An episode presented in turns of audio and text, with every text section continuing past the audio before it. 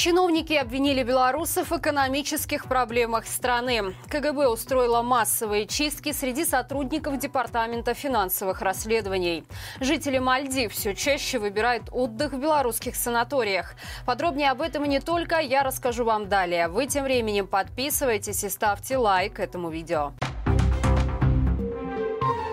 Чиновники Министерства антимонопольного регулирования объяснили ускорение инфляции потребительским хупуном среди населения. Это уже третье ведомство, которое обвиняет белорусов в экономических проблемах страны.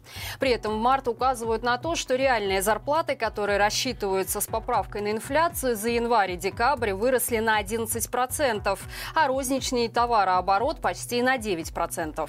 Отметим, что в Беларуси нарастает проблема разрыва между производительностью труда и ростом заработков рынков. По мнению экспертов, это ведет к снижению конкурентоспособности производимой продукции и услуг, а также накачки экономики деньгами. Все это прямые предпосылки к росту инфляции. Март также подчеркивает ситуацию с подешевевшими в прошлом году кредитами, которая сказалась на потребительской активности. Тем не менее, решением этой проблемы занялся Нацбанк, и уже к концу года займы перестали быть настолько привлекательными для населения. Среди прочих причин, которые влияют на экономику, Март также указал показал прирост потребительских цен в России. Однако в этом случае нивелировать инфляционное давление помогает то, что белорусский рубль укрепился по отношению к российскому. КГБ устроила массовые чистки среди сотрудников Департамента финансовых расследований. Как стало известно нашей Ниве, задержаны два десятка старших офицеров ДФР. Причем основной удар пришелся на управление по Минской области и Минску, а также центральный аппарат. Напомним, что ДФР является структурой при Комитете госконтроля. Это своего рода финансовая милиция, на счету которой множество политически мотивированных дел, включая расправы с Тутбай, Белгазпромбанком, торговыми сетями, Грин Украин и соседей, и рядом других. По информации источников нашей Нивы, КГБ уже несколько недель проводит аресты офицерского состава департамента в рамках дела получения взяток и превышения служебных полномочий. Когда берут одного сотрудника за взятку от предпринимателя за решение вопроса, тот начинает сдавать других. Сообщается, что таким образом Минское управление уже понесло значительные кадровые потери. Напомним, недавно Лукашенко назначил нового руководителя ДФР. Им стал бывший чекист Андрей Самбук. Белорусского блогера Влада Бумагу, который сейчас находится в Дубае, разыскивают российские приставы. По данным издания «Шот», на нем висят неоплаченные штрафы и долг перед налоговой более чем на 3000 долларов. Также у ютубера 4 неоплаченных штрафа на 38 долларов за превышение скорости и неоплаченную парковку.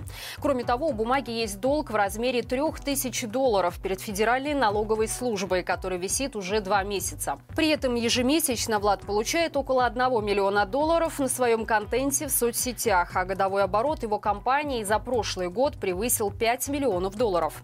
27-летний бумага несколько месяцев путешествует за границей. Недавно обосновался в Дубае с возлюбленной блогершей Юлией Годуновой. Недавно Влад сообщил, что пара ждет ребенка. Польское правительство готовит изменения в закон об иностранцах. Теперь документы на ВНЖ, а также разрешение на долгосрочное пребывание в ЕС можно будет подать онлайн, заверив их электронной подписью. Таким образом, власти Польши рассчитывают разгрузить работу ужондов.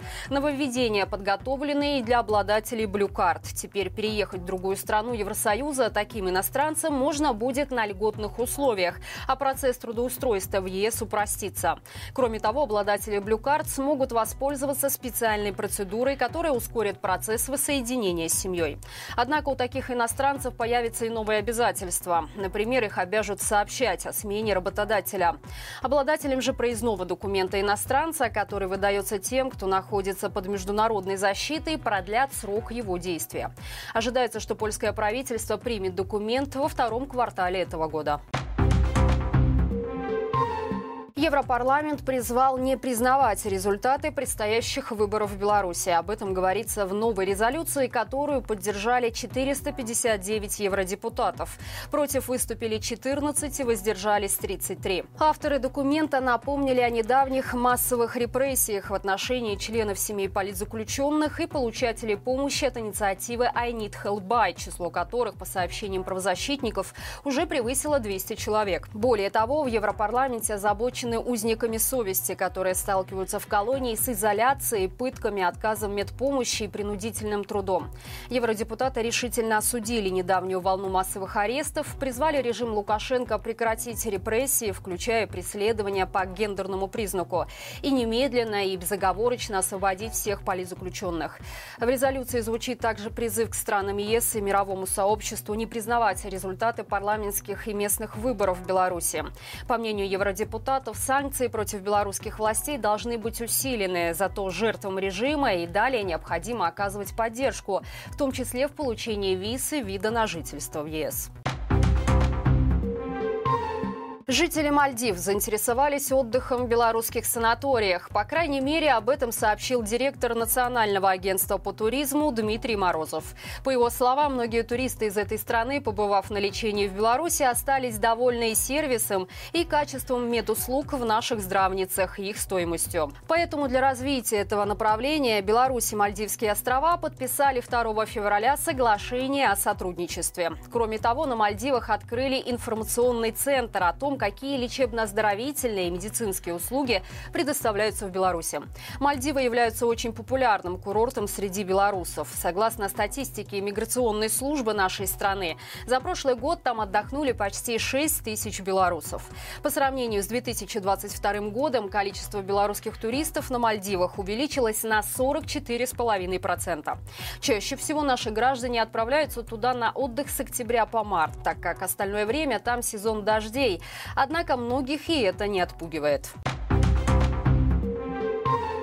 Друзья, неделя подходит к концу, а значит самое время напомнить вам о том, что наша команда подготовила для вас итоговый стрим. Теперь он будет выходить в воскресенье в 6 вечера по минскому времени и в совершенно новом формате.